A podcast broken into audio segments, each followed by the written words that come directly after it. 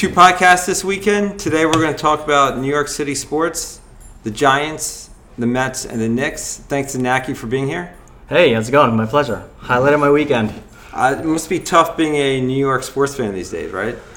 Um, unless you're a Yankees fan, it's it's been a rough go.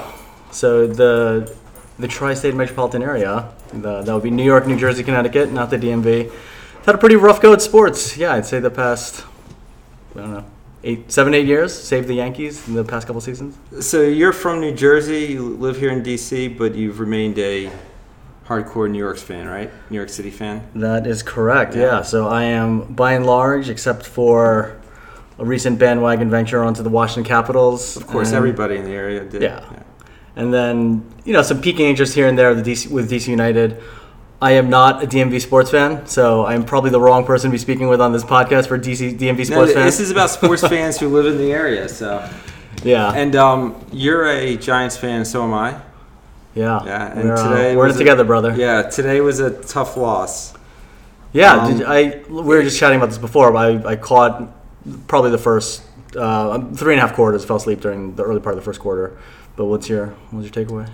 I think that they um, they had trouble with both lines, and Saquon Barkley looked great, particularly that one run. Yeah, Eli threw 22 for 37 for over 200 yards. He had the one pick, which really wasn't. Uh, we have a dog here in the background, so you might hear a little whimpering, but. it's my little puppy, Obi Wanda.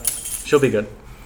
And uh, so Beckham had over 100 yards. Yeah, Barkley had 106 yards, a touchdown. Eli, you know, he, he did pretty decent. So, but they still have trouble in the red zone. Offensive line has difficulty, and the defense was okay. They held Jacksonville to 13 points because really the only the they scored seven points on that one pick six. Yeah. Yeah, Beckham, um, I follow him closely, not just in addition to being a Giants fan, he's on my fantasy team. So he was able to cobble together a surprising 10 points, 10, 11 points for, for fantasy today. Um, I agree with all your takeaways. They didn't, it just seemed like same old, same old. Yeah, They, it's like the problem with the red zone. They had a pretty decent offense, but there were a lot of three and lo- third down longs. yeah, and whenever they got the the one score was a long run by Barkley. yeah. And by same old, same old, I mean they're not going downfield nearly enough. They're not. They have this tremendous weapon in Beckham. Sterling Shep, Sterling Shepard can hold his own, but most of their their pass game is just dump passes, screen passes, Right. fake handoff, and then just dump it off. Uh, quick shovel pass to the running back, and it's just frustrating. And then mixed in with that, some questionable play calling where they'll they'll try the pass game for the first two downs, and then they'll run it inevitably but inexplicably on third down, and then Then there was caught- that, that fourth and one too, where they just ran Barkley. They ran Barkley up the middle, and you know, why don't they do play action, things like that? Be a little more creative. Yeah, yeah. I think a lot of that is constrained by Eli's immobility. Um, you have just world of difference right? when you turn on the next game. You see Cam Newton running around tonight. We're going to see Aaron Rodgers just you know, twinkle toes dance around his feet. It Blake cre- Border, Blake Bortles had a forty-yard run today. Yeah, yeah. He looked mobility in the pocket and outside yeah. the pocket. Just it makes a world of difference. And then you always just feel this, um, just this tremendous sense of pressure and angst anytime with the offensive line. Anytime, Yeah, whenever Eli drops back, basically. Yeah. yeah. yeah. So, I mean, he was sacked a few times. He had to hurry up. It was really the pressure that caused the uh, the interception, the Yeah. pick six. But also, as a Giants fan, same old, same old. Meaning the the emotions that run through a game, right? We have they you, you counted them out after that pick six. Barkley Right, goes on that run, yeah, then you, yeah. you get back into the game and back into the action, thinking, okay, well maybe they can cobble together a good rally here.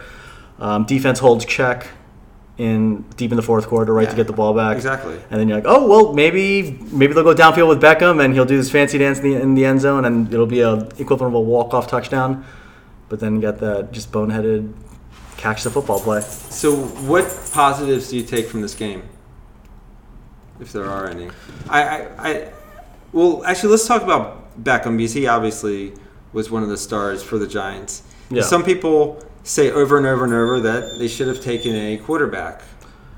Yeah, um, the the wisest people out there that are Giants haters, they tend to say their their takeaway of the 2018 draft was for the Giants. Should have taken a quarterback. I'm not referencing anyone in specific, but But there are a lot of analysts, people who watch a lot of football, who say they should have taken a quarterback. And this quarter, this draft was pretty heavy on top QBs. But the the fact that Barkley came in, got 106 yards, a touchdown in his first game is pretty impressive. Totally. I think that that's my main silver lining out of this. You have the stud running back, the the freak athlete, the guy who can jump out of the gym and squat, bench press and squat however many. Just the the main athlete out of this draft. I wanted him diversify the offense, give Eli many more weapons. We forgot to mention Evan Engram. Um, so you have him, Beckham, Saquon, and that's kind of the, those are the cornerstones of any good offense. And then a, a solid number two receiver, which they have in Shepard, and allegedly on paper they have the makings for a good offense. But everything, you know, football ultimate team game, everything bears down to the offensive line, which they're sorely lacking on. Exactly. I think that's really the main takeaway is that the offensive line really has to shore itself up going Yeah. forward in order for them to um, to uh, make anything of this season. Special teams receivers that uh, returners that can catch the football. That would Right, exactly. That, That would make a world of difference, right? I wonder if he'll be at practice tomorrow. Yeah. Now, buddy of ours, we're on a group text, and a buddy of ours was saying that to show a sign of force to cut him immediately. Um, I don't know the inner layers of the contract structure and how that would work, but it's. I think it was at a strong, forceful early message to have some strong action on, on the guy that messes up the early game, first game of the season. Yeah, I don't want to read too much into the first week. This was definitely a winnable game, but at the same time, they were in it the, the entire time, and they uh, if if they can pull out games like this later in the year, it will ultimately determine their season. Yeah, and my philosophy with sports is that, or for those teams that I root for, you have to win the games that you're supposed to win. Right. So, all due respect to Jacksonville, making it to the AFC Championship game last season, you know, they're not really leaning on this tremendous history. They're a very beatable team. Opening game, you just At have Giant this, Stadium, yeah. At Giant Yeah, Stadium, at yeah. home. You have this stud running back that you're trying to flaunt in front of the fans. You had to win this game. So, who do they have, who do they have next week? They play Dallas. At The- the night probably, game, yeah, right? yeah. yeah. Okay. Well, Well, it's a division game, so hopefully, I mean, that's definitely one that they'll need. yeah. Early part of the season looks pretty front loaded Pretty with a tough, brutal yeah. schedule. So, um, just curious, why, when you were growing up, did you pick the Giants over the Jets? Um, the real answer is there is no real answer. Just kind of. Well, of the sports that I follow, football is probably the least of Yeah, my favorite yeah. of, of the big four. Um, so by that token, I was just kind of bandwagon following the crowd, just a, a lemming that was following the Giants fans. Giants and Giants fandom and Yankee fandom in the tri-state area, no secret, they're they're the dominant team, so they have the largest fan base. So when it comes to the Giants, I kind of just strapped onto the bandwagon, and they were good at that time, and they you know I was Yeah. coming of age or coming to sports fandom, late '80s, early early '90s, if I can date myself. Yeah, they, they had the Parcells team. They won in uh, in '91 yeah, Yes. against the Bills. Yeah, Yeah. yeah. Yeah, that was actually one of my earliest New York memories. sports fandom memories. So to date myself, I was born in 1982, so I was too young to enjoy. I'm a big Mets fan. We'll probably get to that in a little bit. I was too young to enjoy the 1986 World Series. So the first of age of memory championship experience with New York sports was The, the, The Giants 91 winning Super Bowl, Bowl. yeah. yeah. Gulf War, Whitney Houston, Uh, Scott, Scott Norwood, Norwood. missing the field goal. Yeah, wide, wide right or wide left? I think it was wide right. Wide yeah, right, yeah. So um, let- let's shift to the Mets. How, how come you chose the Mets over the uh, the Yankees? Any reason that, that you can remember of? and again, this sounds very uh, like unexciting or unenthusiastic, but there's no pinpointable reason that I could I could you know strike my finger on and say what attributes to my Mets fandom. The the best reason that I could probably think of is so the Yankees are being that I like baseball a lot more. The Yankees have always been have they always had this evil empire, Yeah, literally There and pl- there are figuratively plenty of reasons mentality to them. to hate the Yankees. Yeah, so the first baseball game that I actually ever went to was a Yankees game. It was Yankees Twins, 1987. Um, my uncles, they got me really into baseball, so they would they didn't live in the New Jersey area, so they would come over every summer and take me to a baseball game. So the first one I ever went to was a Yankees game, but despite that, subsequent summers we would go more consistently to Mets games. Yeah. and just the flashiness of the colors. It could be something like that. Orange and blue, they're just fun colors for a kid.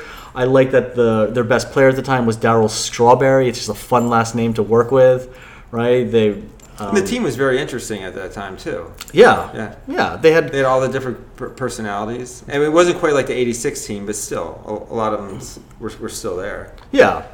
So just from a an aesthetics point of view, the Mets were just easy to get on board with. I, th their logo really jumped out at me with the skyline.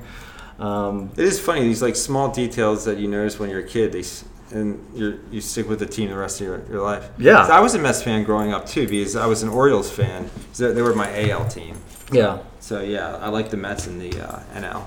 Yeah, but you're right. It's these inexplicable, small, finite detail reasons that just hook you onto someone or something. Yeah. In this case, a sports team, and then you just go off and running, and you develop your your wild, crazy, obsessed fandom from there. So um, three years ago they were in the World Series. Yes, there were. This year they're not in playoff contention. Uh, Have we reached that date yet where they've been mathematically eliminated from, from playoff I don't contention? think I don't think it's quite because there's still a few weeks left. But um, what's happened to them over the past few years? So I like to, in an alternate reality sense, I always wonder what would have happened to the Mets had Terry Collins not let Matt Harvey pitch in the ninth inning. You know, if for for the the uninitiated, Mets were it was Game Five of the World Series. Um, at Citi Field, Matt Harvey, who was the Black Knight the back Royals, then, yeah. they were playing Yeah, the Royals. yeah. Yeah, um, they won this phenomenal run.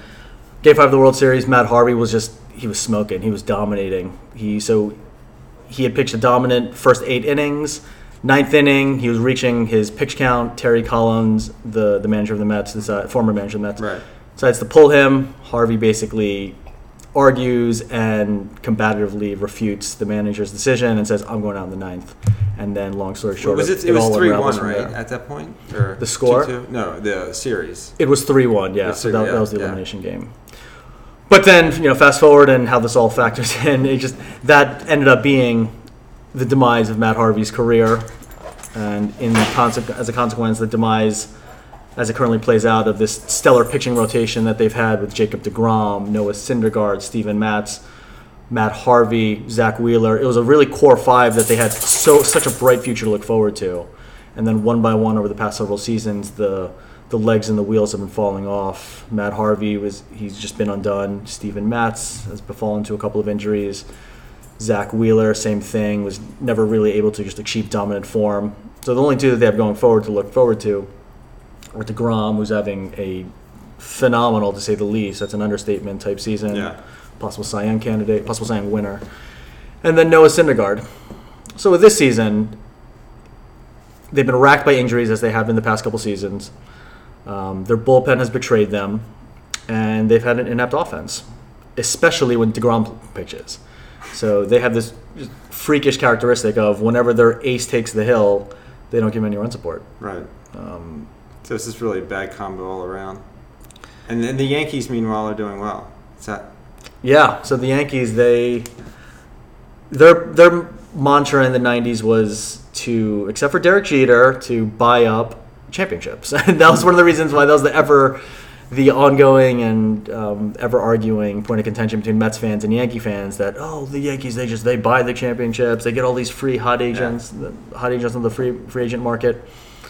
Um, but the Yankees actually their current success is attributed to a very strong farm system. They've been they've been grooming the farm and they have these stud players that they've been rising through their their A ball so system. they might be good for years.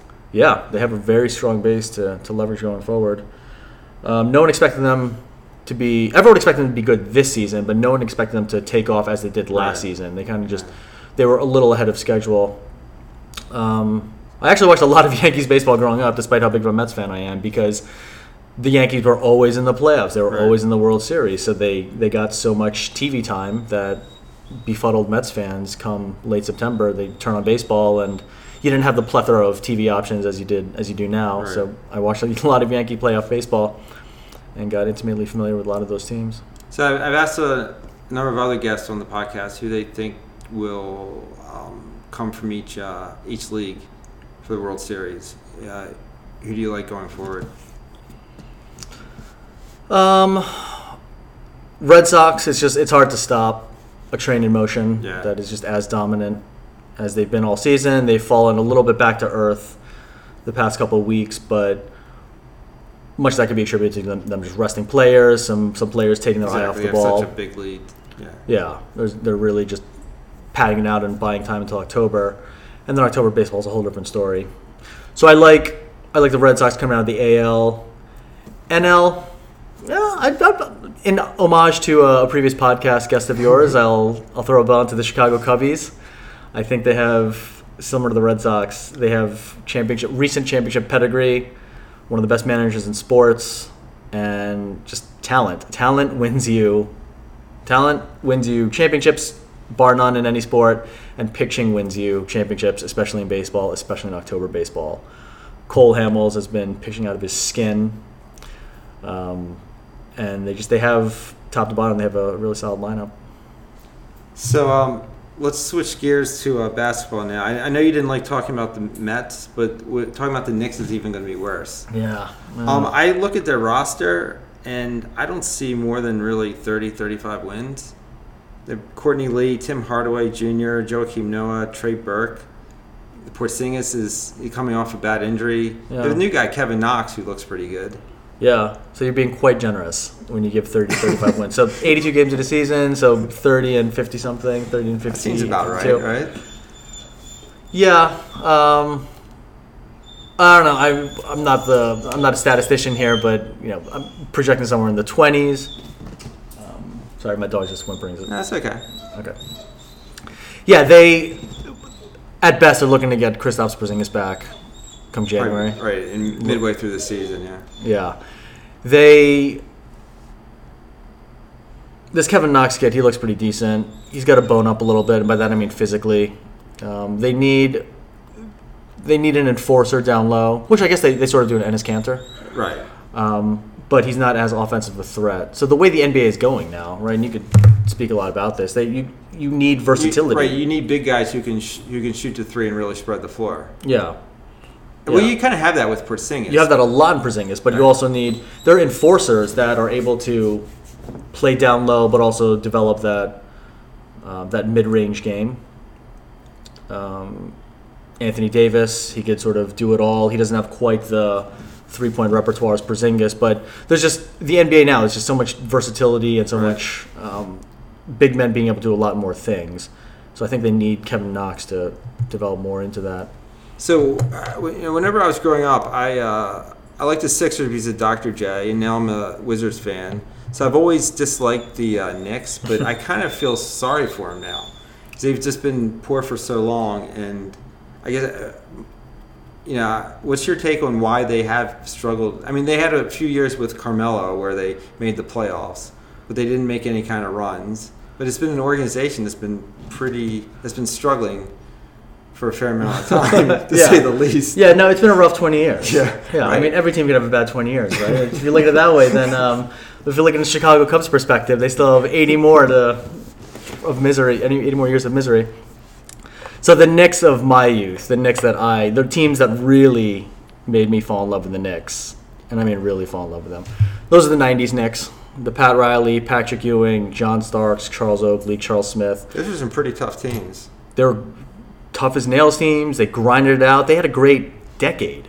They never won a championship. The closest they came was against 1994, Houston, yeah. the O.J. Simpson interrupted series. We all remember well. Does that game still haunt you?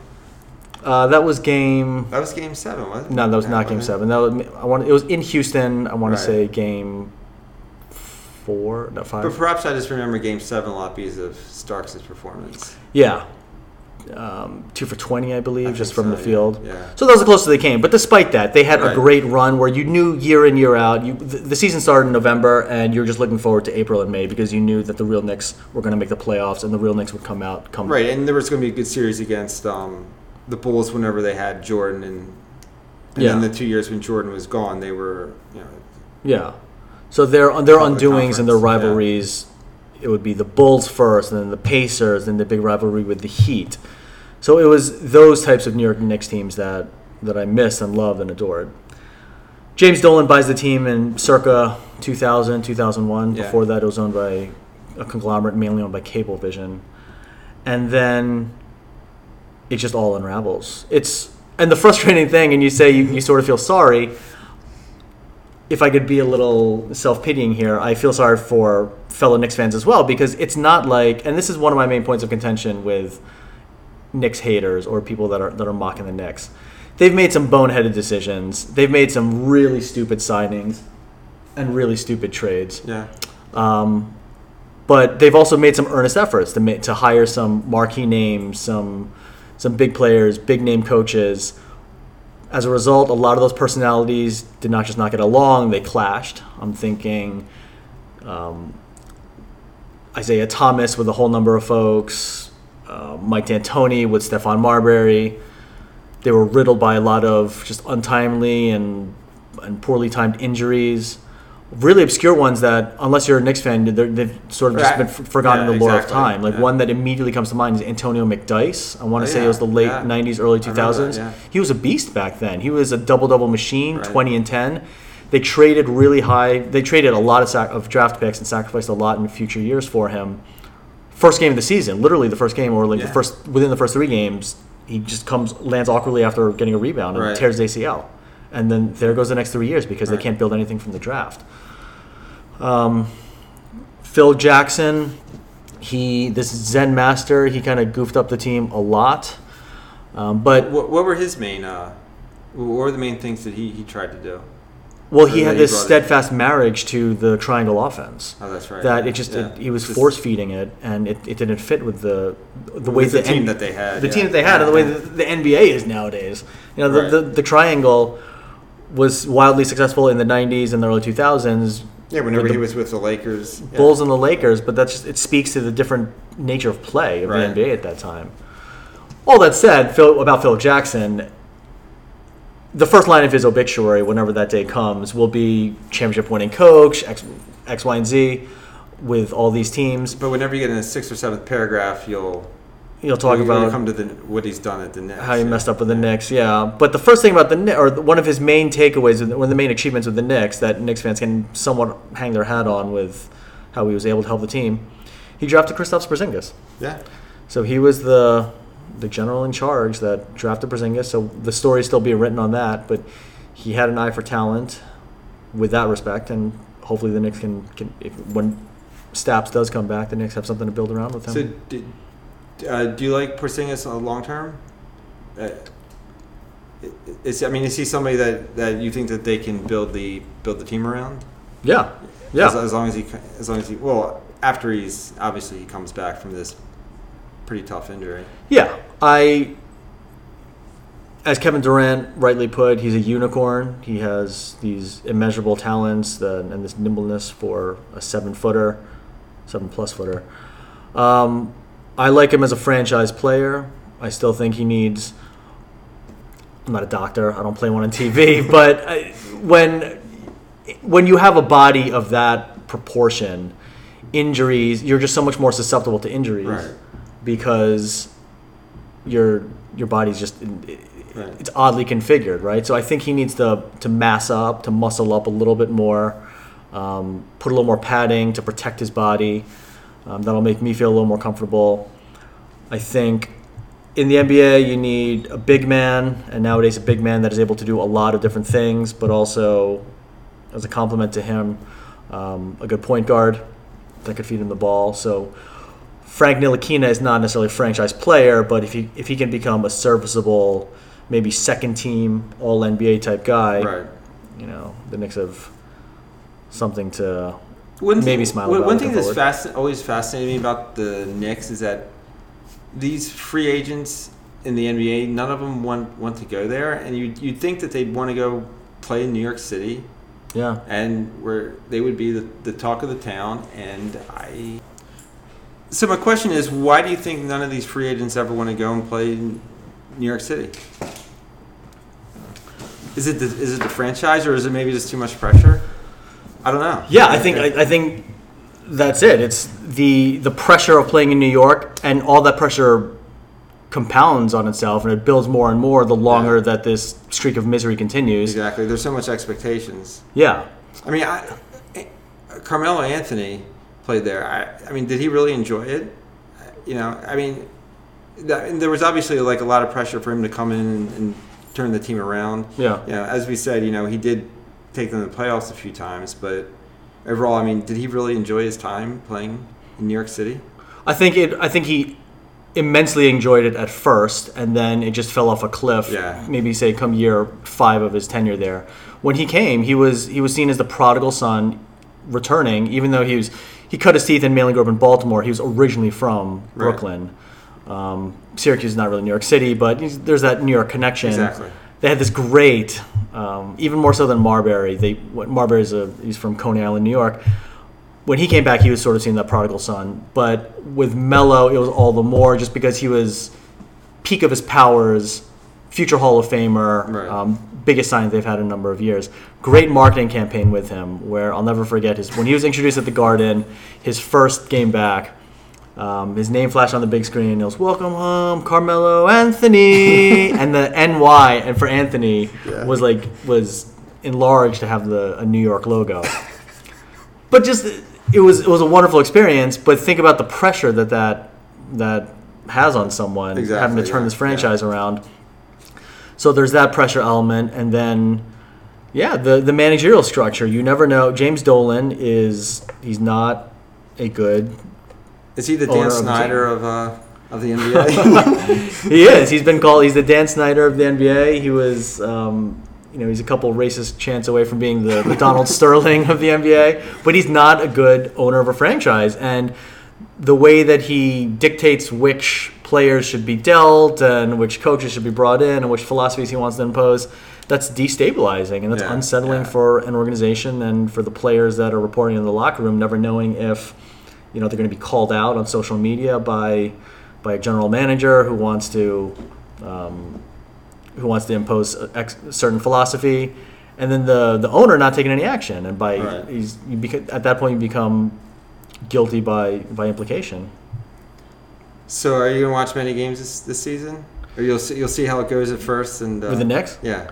Yeah, I'll follow them. I I think NBA.com sells my credit card account, so I, automatic, I automatically get charged for the package, the Knicks package, so I have access to the games. And then you and I were in a fantasy league together. Yeah. So fantasy keeps me hooked onto sports up until um, Up deep until- into the season. Up, up until playoff season, then you watch no matter who's playing, right? yeah, Pretty much. yeah. So I'll I'll, I'll hang on to the Knicks. Um, usually around Christmas time is when they start to start to collapse. So, um, back to uh, your your sports memories of uh, of being a new, with being a New York fan. As we're talking about, your teams are struggling right now. But if you could pinpoint one like best memory that you've had as a New York City sports fan, what would it be? Um, can I? Does it have to be one? I know. I'm not gonna give you five. Like, Okay. How about I give you? Yeah. I'll give you two, and they relate to to the Mets and the Knicks. Not the Giants. The first. Uh, you, you you mentioned that Super Bowl against the against the Bills. Yeah, that was, that was great. And if we're gonna, if we have if we're listing off the top three to five, then Okay. G-Men would certainly be in that. So the Knicks, it wasn't even a championship experience because they have not won a championship since 1973. 1999, it was the strike-shortened season. Yeah, I remember they played Remember the that? Spurs in the finals. Yeah, they. So the season started late because uh, due to the strike. You're not gonna bring up the Larry Johnson four pointer, are you? No, I'm going to bring up something that happened a series or two before that. They were playing the Miami Heat, game five, and Yeah. back, back then, the first round, it was best, Best of of five. five, so yeah, game yeah, five was the yeah. elimination game. Allan Houston, floater in the lane, bu- the ball trickles around Yeah, the rim yeah. after, you know, bounces off a couple times, and finally dips in through the net. At the buzzer, time expires. No, no time left. It was, it was, it was a walk off. It was the mic drop.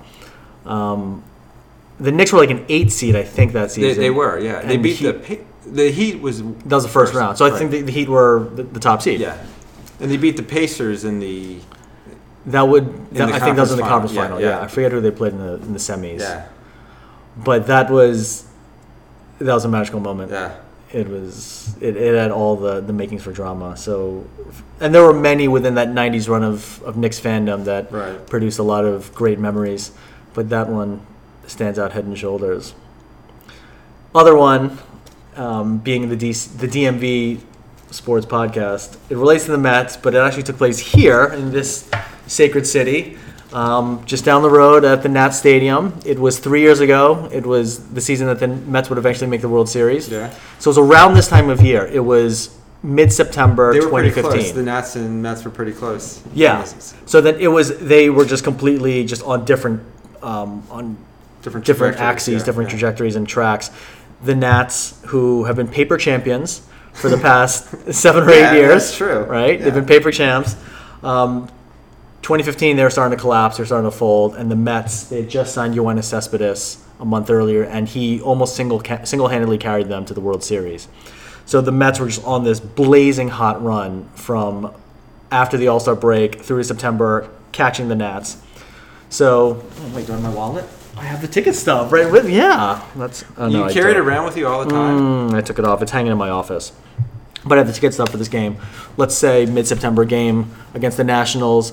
The Mets were down eight nothing going into the seventh or eighth inning. Yeah. And sports fans, you could you can call me out. You could look up the exact details of this. But this is the um, And you were at the game. yeah, I was Yeah, at the game. yeah. Um, the Mets scored eight runs in one inning.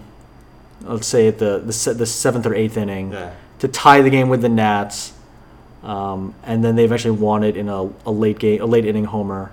But the single moment within that eight-run inning was bases loaded. Yoenis Cespedes hits a base clearing double down the left field line. I'm going berserk. I'm hanging out. I'm at the game with my Nats fan Yeah. buddy who is equally berserk about the Nats fans, about the Nationals, and it was just it was such the epitome of the Mets run that season, and so fortunate to have been there um, in DC. And It was obviously it was a pivotal game too. It was a, in a 162 game season. Not that many you can pinpoint as being perhaps a, of hu- that has a that that has a huge importance. yeah, Yeah. yeah, Yeah. and I don't know where that put them. I can't remember where that put them in the standings with Right. the Nationals, but it was just But it was a gut yeah. it was a gut Yeah. punch. Yeah.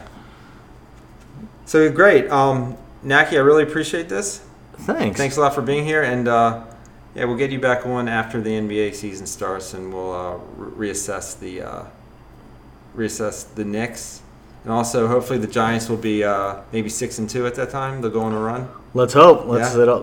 season starts anew next week in Dallas. Exactly. All right. Thanks a lot, Naki. Thanks.